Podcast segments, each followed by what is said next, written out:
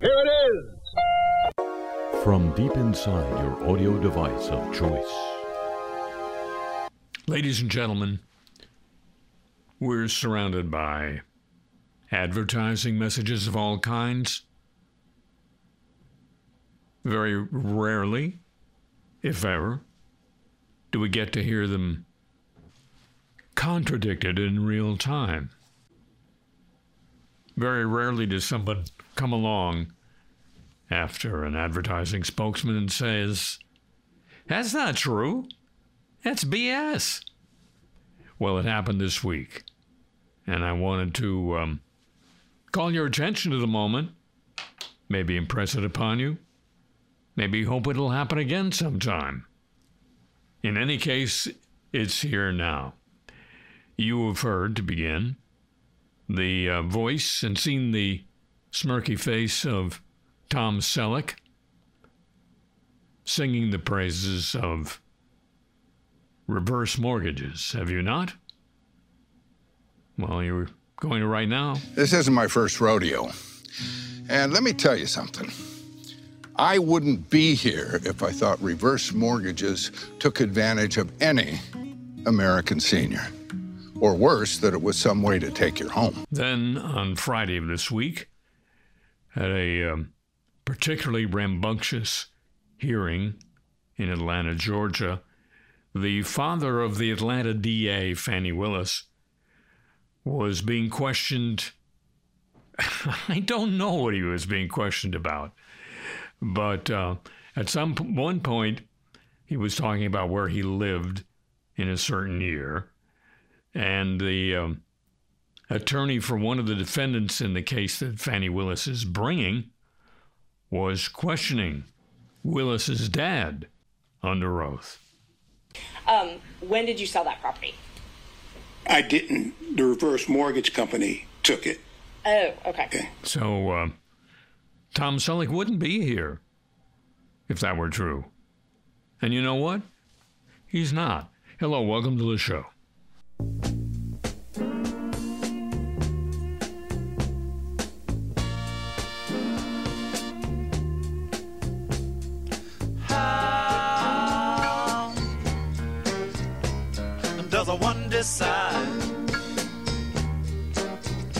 That the methods he's using they just won't jive?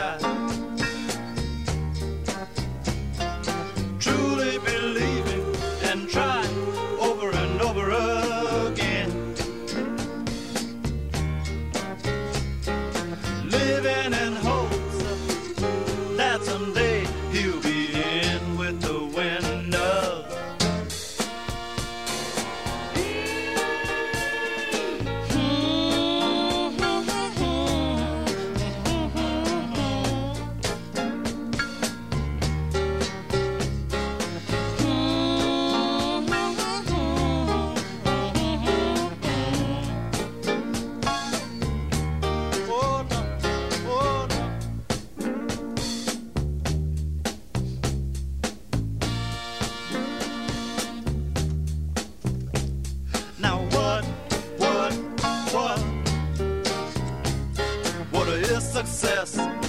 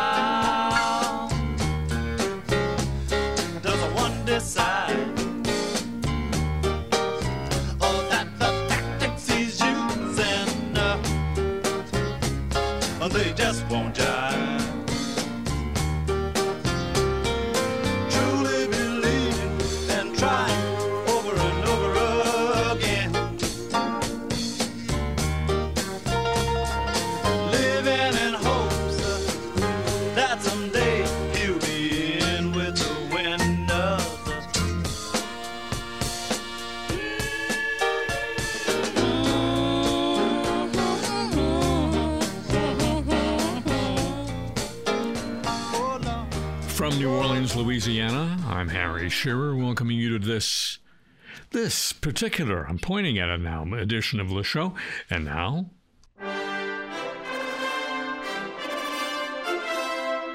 news of the Olympic movement. Produced by Jim Ebersol III.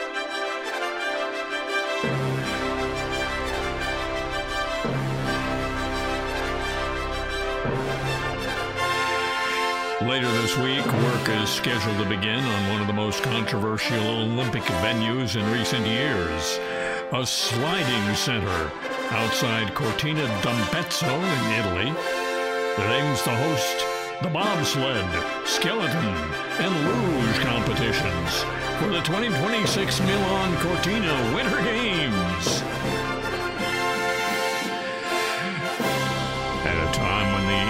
International Olympic Committee is stressing sustainability to its host cities, executives are voicing concerns about whether Milan Cortina is plunging into a financial debacle in the name of national pride, reports the Washington Post. They say this new track, with a price tag of $87 million, as an unnecessary extravagance designed to become the kind of rotting husk of broken concrete the IOC no longer wants as its legacy. Local politicians, however, are not concerned about costs. The alternative is to move the Olympic sliding events to Austria, Switzerland, or maybe even Lake Placid, New York, which would make Milan Cortina 2026 the first Winter Games to host competitions in another country. No question, Italy does not want to be the first country to say this, says Heather Dichter, an associate professor at England's De Montfort, New Year's, De Montfort University, who studies Olympic bids. At the beginning of this month, the public company that oversees all building projects for the Milan Cortina Olympics signed a contract with the lone construction firm to bid to tear down the remains of an existing sliding track and replace it in 13 months. The ambitious timeline terrifies the IOC, which in a recent statement said, quote, no sliding track has ever been completed in such a short timeline. Unquote. Milan Cortina 2026 officials say the track must be finished and certified by the end of next March so it can undergo months of testing by the world's top sliding athletes before the Olympics begin the following February. If the track isn't completed by then, organizers probably would have spent millions on an unfinished track, only to be forced to move the sliding sports to Innsbruck, Austria, or St. Moritz, Switzerland, which the IOC has been telling them to do anyway. Quote, the IOC has been unequivocal that no permanent venue should be built without a clear and viable legacy plan, unquote the IOC statement. Of all the facilities built for Olympic Games, sliding centers are among the most complicated.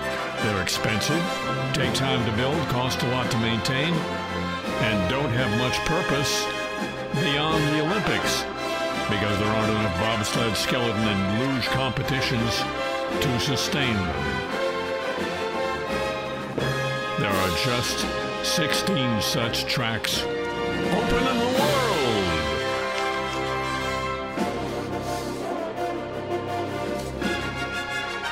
But it's the Olympics. And it's a movement. And we all need one.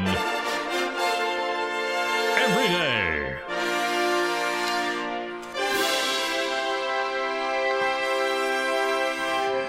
But there's still more Olympic news. Paris authorities are debating whether to order an inspection of the balconies and balustrades of thousands of buildings lining the River Seine. Amid warnings they could collapse under the weight of spectators watching the Olympics opening ceremony this summer. It's clearly a scenario that could happen, said uh, Oliver, sorry, Olivier Princivalle of the Property Professionals Association. He told Agence France Presse. Nah, adding the topic had recently been raised at a regular preparatory meeting with police and city hall officials. Quote, We absolutely have to be sure the balconies will support the extra weight and that balustrades are solidly attached to avoid incidents. In principles, balconies on Parisian buildings from the late 19th century Haussmann period should support the equivalent of about three adults, but the authorities fear that poor maintenance and overcrowding could cause some to give way. Four people died in the town of Angers in western France in 2016 after a balcony collapsed during a party, while in May last year, two people were seriously injured when a balustrade and part of a balcony gave way in the 15th arrondissement of Paris. Paris police force and city hall have confirmed the issue, which in theory involves several thousand buildings along the ceremony's four mile route, is under discussion. No decision has yet to be taken. The cost of a full structural inspection is seen as prohibitive. Now, news of another city with a, another problem. It's a beloved carnival uh, season tradition here in New Orleans. Masked riders on lavish floats fling strings of colorful beads to parade watchers. This is the Associated Press talking or writing. I'm doing the talking. It's all in good fun, but it's a bit of a plastics disaster, says Judith Enck, president of the advisory group Beyond Plastics. Uncaught beads dangled from tree limbs like Spanish moss all the rest of the year. I think it's a great look. But again, it's plastic. Most of the beads are plastic. They used to be glass. This isn't the AP talking, this is me because I know something. Yes, they used to be pla- uh, glass beads. They're now a collector's item. The plastic beads get ground into the mud under the feet of passers by. They wash into storm drains, where they only complicate efforts to keep the flood prone city's streets dry. Tons have been pulled from the aging drainage system in recent years, and those that aren't removed from the storm drains eventually get washed through the system into Lake Pontchartrain. The non biodegradable plastics are a threat to fish and wildlife, says Enck. The waste is becoming a defining characteristic of this event, says Brett Davies, a New Orleans native who grew up catching beads at Mardi Gras parades. He now heads a nonprofit that works to reduce the waste. One way of making a dent in the demand for new plastic beads is to reuse the old ones. Parade goers who carry home shopping bags of freshly caught beads can donate the haul to uh, one of several organizations that repackages and resells the uh, little gimmicks to raise money for services for adults and children with disabilities. Aside from recycling, there's a small but growing movement to find something else for parade riders to lob. And now a um, nonprofit is marketing more than two dozen types of non plastic sustainable items to pitch. Among them, headbands made of recycled t shirts, beads. Well, that's, that's better. What about the beads? They're made of paper, acai seeds, or recycled glass. Ouch! Wooden yo yos and packets of locally made coffee, jambalaya mix, or other food items. Plastic imports remain ubiquitous, but efforts to mitigate their damage may be catching on. And now, news of the warm, won't you? I think I just did. Soft, listen to the warm. We can listen to the warm. One of the worst methane leaks ever recorded took place last year at a remote well in Kazakhstan. This is just been shared with BBC Verify. It's a new analysis. It's estimated that 120,000 tons of the gas methane, escaped when a blowout started a fire that raged for over six months. Methane is a much more potent greenhouse gas than CO2, as you may know. It doesn't last as long in the air, but while it's there, it packs a wallop. Buzachi Neft, the company that owns the well, denies a substantial amount of methane was leaked. According to the EPA's greenhouse gas equivalency calculator, the environmental impact of such a leak is comparable to that of driving more than 717,000 gasoline cars for a year. Quote, the magnitude and the duration of the leak is frankly unusual, said the head of the UN's International Methane Emissions Observatory. He continues, quote, it is extremely big, unquote. Leak began last June when a blowout was reported during drilling at an exploration well in the Mangistau region of southwestern uh, Kazakhstan, starting a fire that raged continuously until the end of the year, only brought under control on Christmas last year. Local authorities told the BBC work is currently being carried out to seal the well with cement. Natural gas is primarily composed of methane. Gas is transparent to the human eye, but when sunlight passes through a cloud of methane, it creates a unique fingerprint that some satellites are able to track. This particular leak was first invest- investigated by a French firm, Kayrros. Their analysis has now been verified by uh, Netherlands Institute for Space Research and the Polytechnic University of Valencia in Spain. Looking at the satellite data, scientists found high concentrations of methane were visible on 115 separate occasions between June and December. Based on those readings, they came up with the 127,000 tons escaping from the single well, making it the second worst man made methane leak ever recorded. Only the sabotage of the Nord Stream pipeline might have led to a stronger leak. According to the International Energy Agency, methane is responsible for about 30% of the rise in global temperatures since the Industrial Revolution.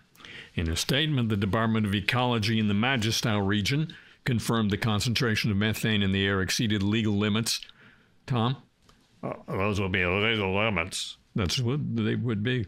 On 10 separate occasions between June 9 and September 21st, it also said that in the hours that followed the initial blowout, methane levels in the air were 50 times higher than what's allowed. The company that owns the well denies that, believes only water vapor leaked into the atmosphere. We have approached the situation responsibly, says the company's director for strategic development. An official probe into the causes of the accident found that the company in charge failed to appropriately supervise the drilling of the well. It also blamed a subcontractor for numerous failures in the drilling process. That subcontractor declined to comment. It's not the first time major methane leaks have been detected in Central Asia. So there's there's where to go if you want to see a methane leak. Like neighboring Turkmenistan, Kazakhstan has registered dozens of quote super emitter events. That's a phrase used by scientists to describe incidents where large amounts of methane are released into the atmosphere. A Spanish scientist says the event observed in the Mangistau region stands out. Quote, it is the largest methane leak from normal human activities that we have ever detected. Unquote.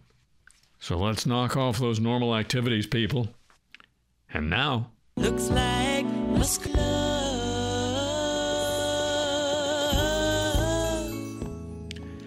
It's only been a few months since Tesla's long awaited Cybertruck actually was released.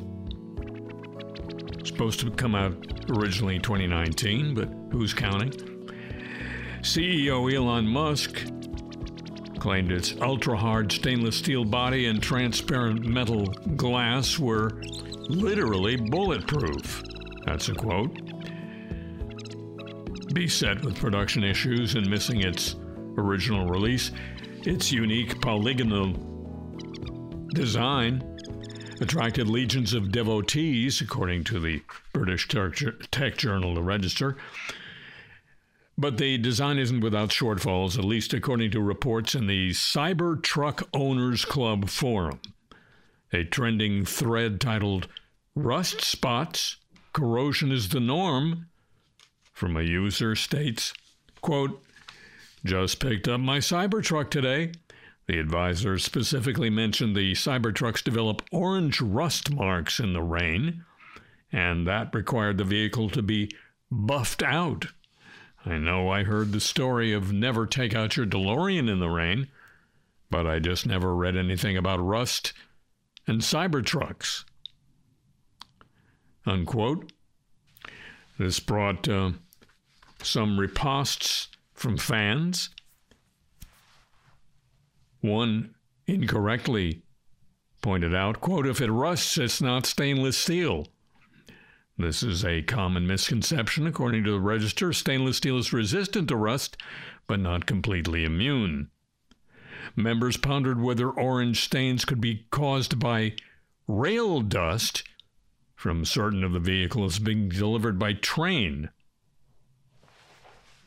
The uh, original poster put up some images of the Cybertruck's body after driving it for two days in the rain.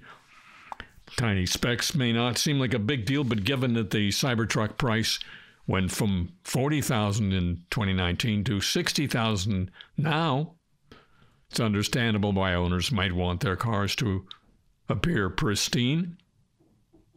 In a separate thread, another user reported the corrosion was forming on the metal of his brand new Cybertrucks after 11 days in the recent LA rains, leading some to worry that the steel body was becoming contaminated during production. However, corrosion reports may stem from owners believing that ultra hard stainless steel, the Musk quote, doesn't require much care. Tesla vehemently disagrees. Another thread from January included a screenshot of Cybertruck's maintenance documentation where it said the car does not have a clear coat. Clear coat is the outermost layer of transparent paint that serves as a protective barrier, preventing UV radiation and weather from damaging the colored paint layer. Clear coat also takes abrasions that might otherwise scratch the paint job. The user warns, quote, the Cybertruck's exterior is susceptible to corrosion, as acknowledged in the manual. Once the oxide barrier is compromised, corrosion begins. The manual advises prompt removal of corrosive substances, emphasizing not to wait until the truck is scheduled for a full wash.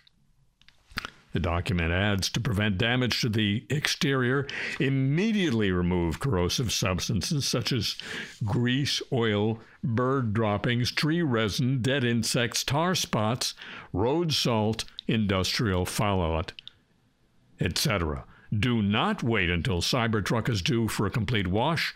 If necessary, use denatured alcohol to remove tar spots and stubborn grease stains, then immediately wash the area with water and a mild non detergent soap to remove the alcohol.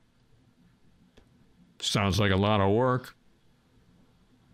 Tesla explicitly states, quote, the stainless steel exterior of Cybertruck is more resistant to dents and dings than most other vehicles. However, Cybertruck does not have a clear coat on the surface of the exterior body panels, meaning any scratches that appear are in the stainless steel panels themselves. Unquote. On the subject of corrosion, several of the pumps in the new improved New Orleans flood protection system were pulled this year right before hurricane season because they were developing corrosion. They were five years old. They have a supposedly 50 year lifetime. The Corps said they would be uh, returned to service after some research. Yes, the Army Corps of Engineers, which has been putting metal things in water for about a century and a half, is going to research why metal objects placed in water corrode.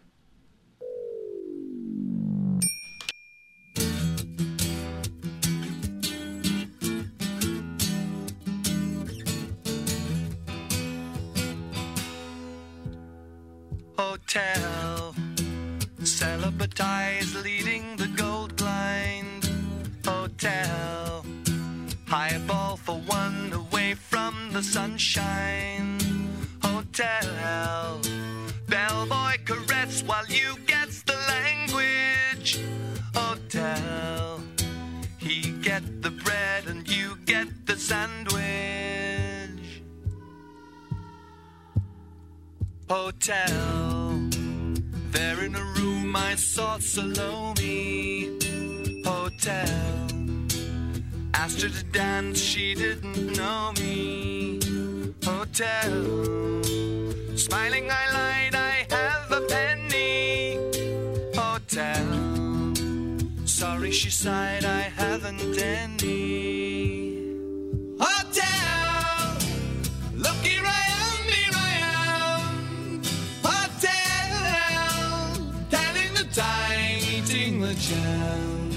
Look, here I am.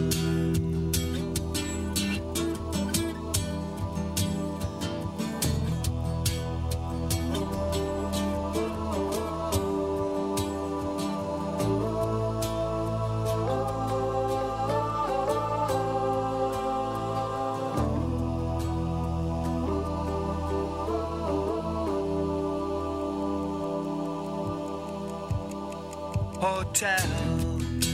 Sit by the wall watching the TV. Hotel. Man on the screen says he can see me. Hotel.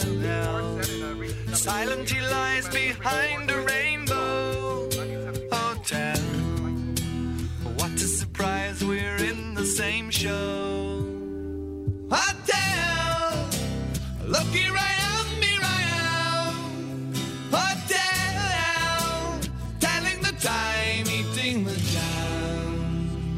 Here I am. Here I am, here I am, here I am, here I am, here I am, here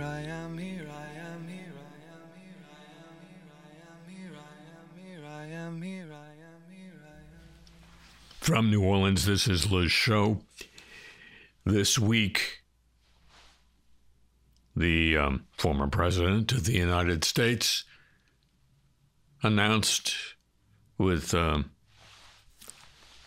some volume and some uh, brio that the uh, partners in NATO, with the United States in the NATO alliance, um, he would recommend that uh, the Russians do whatever they like with those countries if they don't pay their so called dues, dues, so called dues, to NATO. You got to pay your dues, Donald Trump explained, which would come as a sort of amused surprise to the lawyers, dozens of lawyers who worked for Donald Trump over the years. They at least tried to stiff. Sometimes they succeeded, sometimes he didn't. Or to the um, undocumented Polish workers who helped take down the uh, former Bonwit Teller department store to make room for Trump Tower.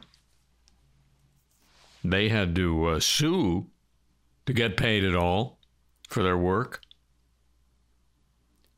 You got to pay your dues, Donald Trump now discovers. Now, ladies and gentlemen. He's not a general. He commands no troops. He's not an inspector. He peeks at no stoops. He's an inspector general. Oh, yeah? Oh, yeah. Hey, who would have thought a combination of negligence, operational failures, and a blundering workforce has contributed to hundreds of inmate deaths in federal custody. No, not in Russia. This is according to a report released this week by the Justice Department Inspector General about here, right here. Not here, but you know, here. The report portrayed a short staffed Federal Bureau of Prisons system in which inmates are easily able to smuggle in dangerous contraband and go unsupervised as they kill themselves and others. A total of 344 inmates died by suicide, homicide, overdose, or other side between 2014 and 2021, according to the report. A majority of those deaths were suicides, with a majority of those suicides among inmates in solitary confinement. Isn't that torture? That death count has crept up between 2014 and 2021, even as the uh, prison population has declined. In 2014, there were 38 inmate deaths by unnatural causes. In 2021, that number was 57. Ultimately, the report concluded the culture of negligence that led to the deaths of high profile inmates Jeffrey Epstein and Whitey Bulger in recent years is endemic in the prison system. Epstein died by suicide in federal custody, says the Washington Post, with a separate inspector general report concluding that staff failed to do the proper check ins with him before he hung himself. Bulger, a Boston mobster, was bludgeoned to death in his bed hours after he was transferred to a new prison facility. Quote, available Bureau of Prison documentation that details the circumstances surrounding these inmate deaths demonstrates significant recurring issues and contributing factors, including inadequate staff response to inmate emergencies, failure to properly assess, manage, and monitor inmates at risk for suicide, and deficiencies in the Bureau of Prison, Prisons' ability to collect, maintain, and learn from evidence and post incident documentation. Unquote. Inspector General Michael Horowitz conducted the investigation into the federal prison system after two D.C. residents died in violent altercations at a federal facility in West Virginia. In at least 86 of the deaths, the Inspector General determined that the staff did not conduct the proper check in rounds. In one suicide, the staff averaged 65 minutes between check ins, between 8 and 5, 8 p.m. and 5 a.m. Staff also failed to properly search inmates' cells for contraband like medication, razors, and bed sheets. 70 inmates died of drug overdoses. In one instance, after an inmate died, staff discovered he'd collected more than a thousand pills in his cell.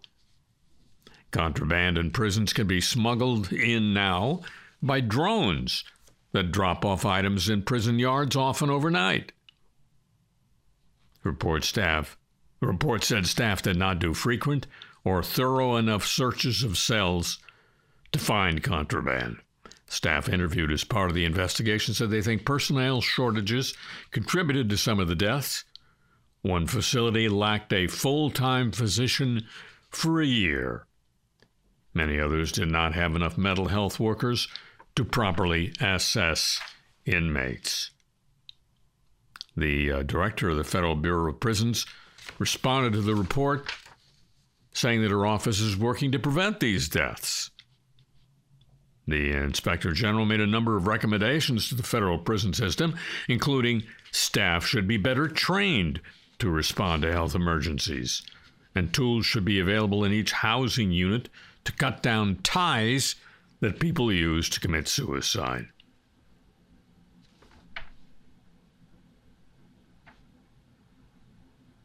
When investigating the 344 deaths, officials determined 117 of these people didn't have death certificates in their files. So maybe they're still alive and just faking it. News of inspectors general, ladies and gentlemen.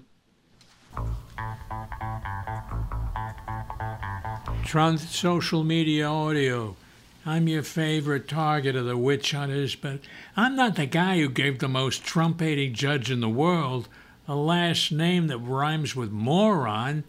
Engoron? Who's got a last name like that? The monster in a Godzilla ripoff? Give me a break. Speaking of breaks, they keep saying I hired Nikki Haley to represent this country at the UN. Here's the deal. I meet her. People are saying, sir, she'd be great at the State Department. We shake hands. I realize she's got an aroma the likes of which nobody in this country has any idea. I went to India once. Plenty of people smell like that in India. So I said, I don't want her at the White House where I have to experience that every day. Let's put her in New York. Absolutely true story. Maybe I was wrong, but I thought the people of this country deserve to be represented by someone who smells like an American. I still do. Thanks for listening.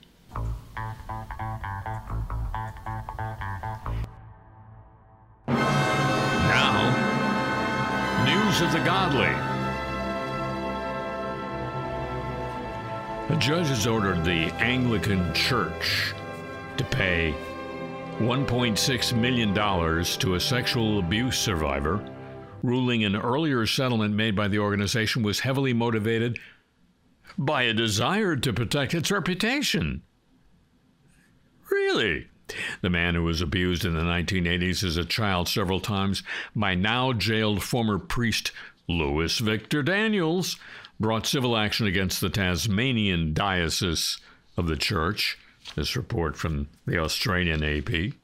He argued a deed he signed in 1994, which forced Daniels to pay him $22,000 American and included a confidentiality clause, should be void. The church didn't deny that Daniels sexually abused the man, but argued the deed should stand. The Supreme Court of Tasmania judge Michael Brett ruled the deed should be set, set aside, quote, in the interests of justice. What a nutty idea, unquote. Unquote, what a nutty idea. He found the 1994 settlement and deed giving effect to it was heavily influenced by the church's desire to protect its reputation. The justice said responsible members of the church were aware of Daniel's sexual misconduct against children way back in 1981. The man told the church about being abused by Daniels. Six years later than that, the bishop then promised to remove Daniels from his position with the Church of England Boys Society, but he remained there for years, having an unfettered and direct access boys. Daniels was promoted in years following, including 1989 as the Archdeacon of Burnie with a U, described as one of the highest ranking positions in the diocese. Quote, he was effectively tolerated and even rewarded by the church. It is a matter of record that Daniels went on to abuse others after 1987, said the justice. Daniels has been accused and convicted of abusing about a dozen children and was jailed for a third time last year for six years. When negotiating the 1994 deed, the church used the man's desire for the abuse allegations to not become public against him, the justice said. In 1994, after the settlement, Daniels was given a letter from a bishop marked strictly confidential, seeking an assurance there had been no other similar crime since 1987. The letter included a condition that if there was civil or criminal action regarding sexual abuse, it would create a, quote, public situation, unquote, in which Daniels would have to resign. In fact, Daniels resigned from the Tasmanian Diocese in late 1994 and moved to the Australian Capital Territory, home of Canberra, where he worked in a pastoral position for the church and at a public school.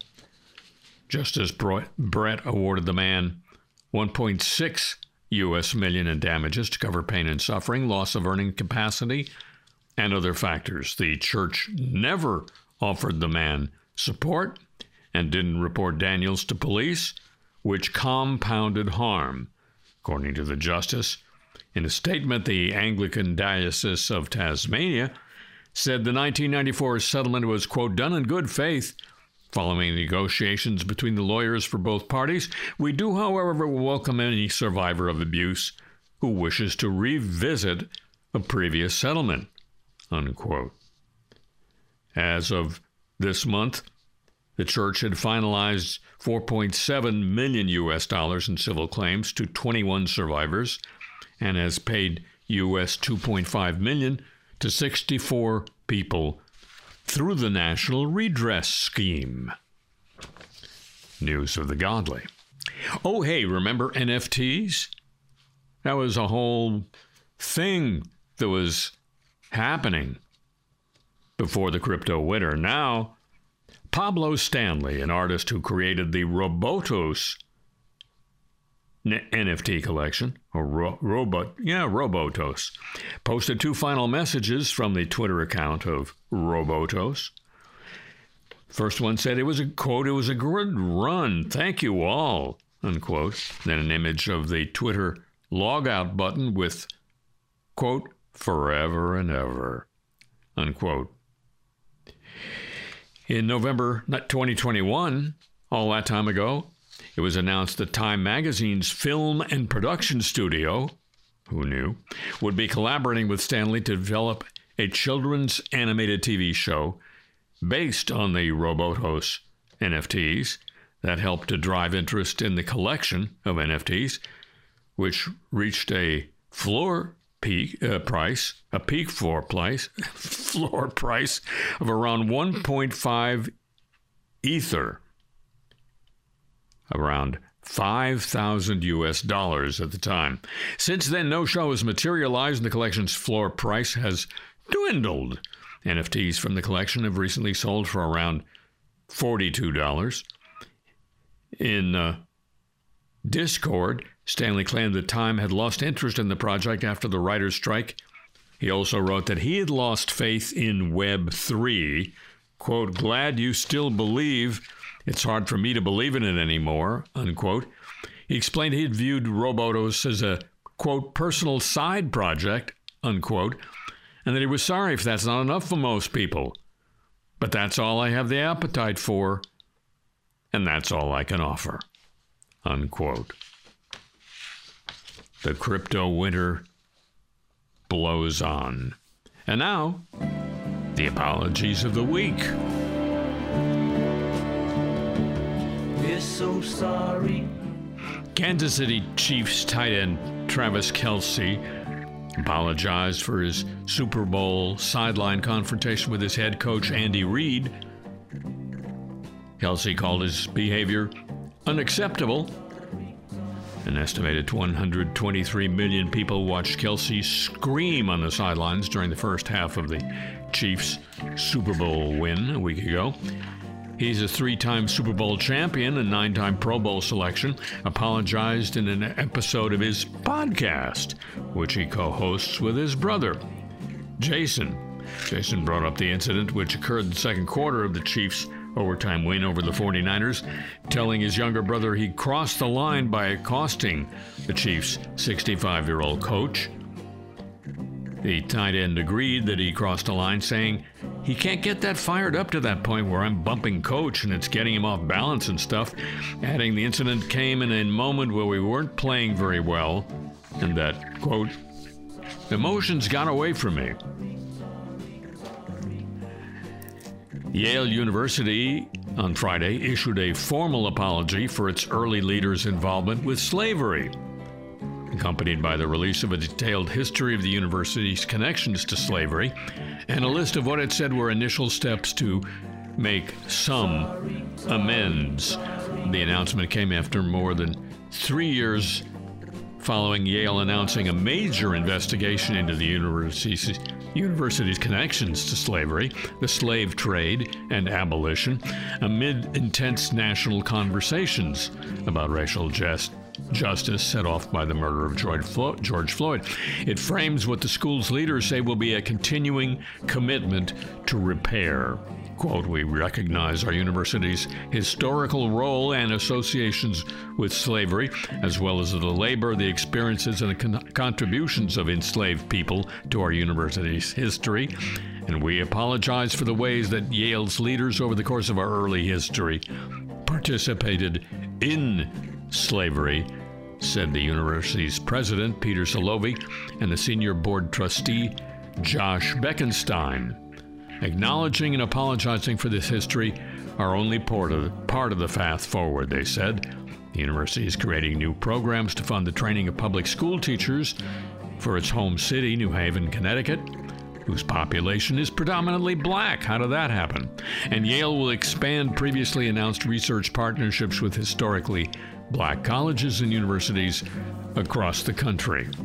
David W. Blight I said, David W. Blight, the Yale historian who led the historical research, said in, in, an interview that the purpose of the effort was not to cast ugly stones at anybody, but to present the university's history honestly and unflinchingly.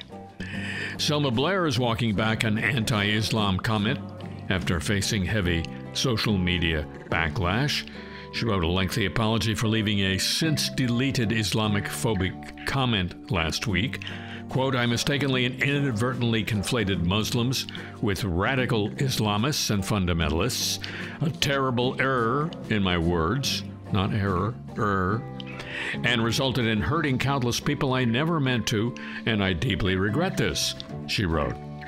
Her original comment read, Thank you very much. Deport all these terrorist supporting goons. Islam has destroyed Muslim countries and then they come here and destroy minds. They know they are liars, twisted justifications. May they meet their fate. Unquote.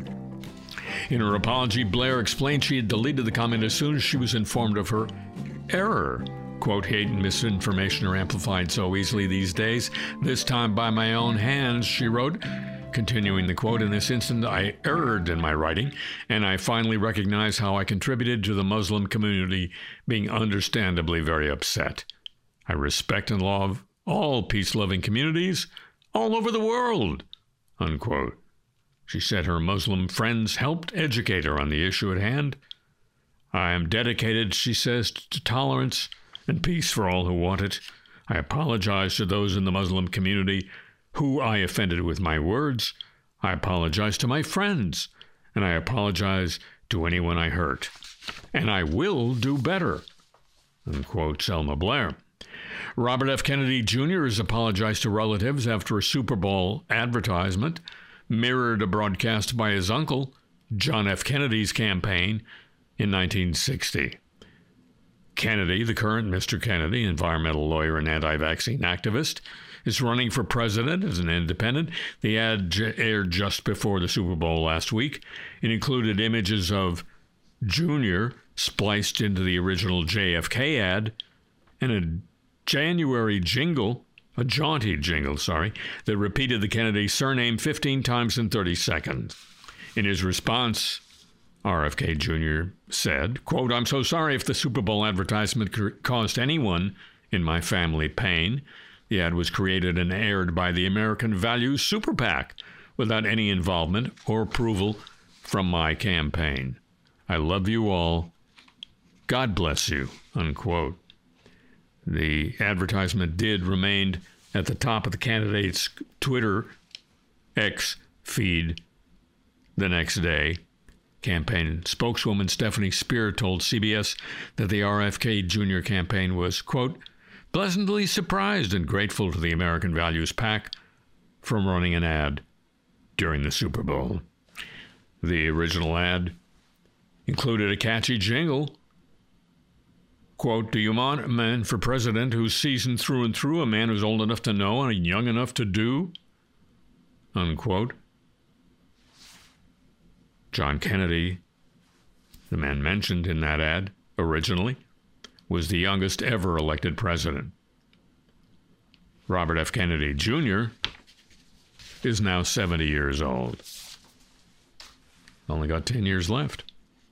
Jennifer Lopez revealed in a new Variety cover story that uh, Emmy winner Ayo Edebiri apologized to her before they filmed their Saturday Night Live episode at the start of February. That's Variety saying that Saturday Night Live is filmed they're missing something. Edebiri hosted the episode with Lopez serving as musical guest to promote her upcoming album. Really, people do that? In the week leading up to the episode, a 2020 episode of uh, pod- uh, podcast resurfaced on social media featuring Edebiri speaking critically of Lopez. But that's all behind them now. It's on film. And Dateline Billings, Montana, Montana Army National Guard recruiting poster is being taken down statewide after an editing mistake was pointed out on social media. The poster states, quote, It's more than college money, it's the spirit of tradition, unquote. But in the background, images of German World War II soldiers are prominent, which sparked outrage online. Poster was distributed across Montana a few months ago. It showed um, Command Sergeant Major Keith DeBoo is pictured holding a picture of his veteran grandfather, Louis DeBoo. But German soldiers from World War II were mistakenly added in the background around DeBoo.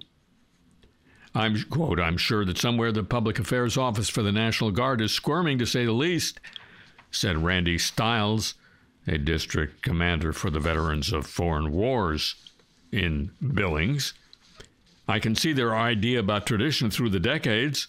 Well, never at any point has the National Guard supported the Nazi Party or Germany, for that matter, Stiles said. More than likely, it was like, hey, the National Guard wants us to do this. We're an ad agency. So they went over, they got some Adobe stock. Oh, that's cool looking. I'll put that down unquote, him quoting. Well, the person probably doing it was probably an assistant of an assistant of an assistant, and, well, really didn't know our history. Unquote. Stiles. Probably. The apologies of the week, ladies and gentlemen, a copyrighted feature of this broadcast.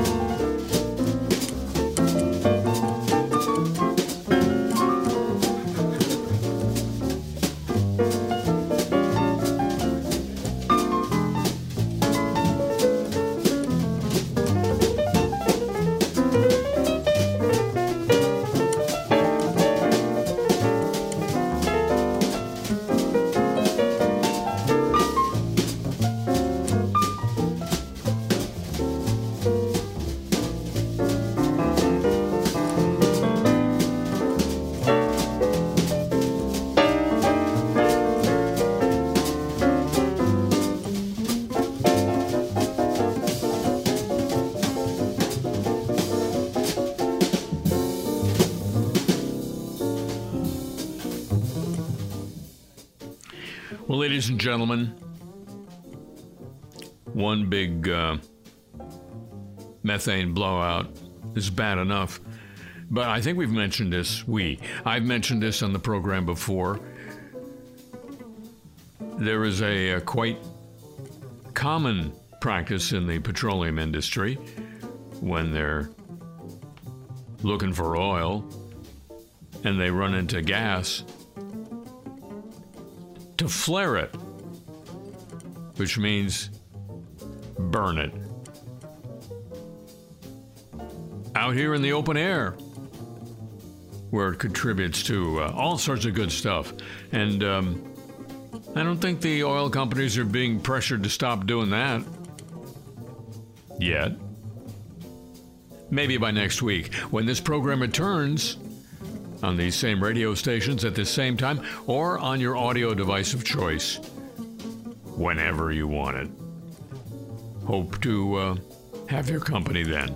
A tip of the show chapeau to the San Diego desk, to Pam Halstead and to Thomas Walsh at WWNO New Orleans.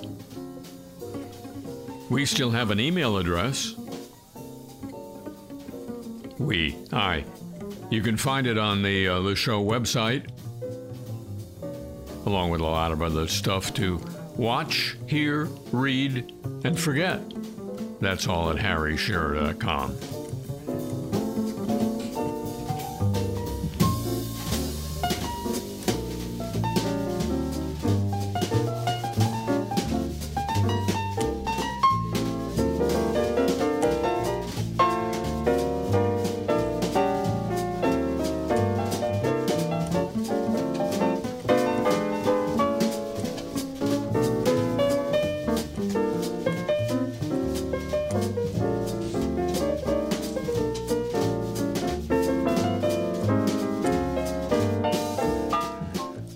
comes to you from Century of Progress Productions and originates through the facilities of WWNO New Orleans, flagship station of the Change is Easy radio network. So long from the Crescent City.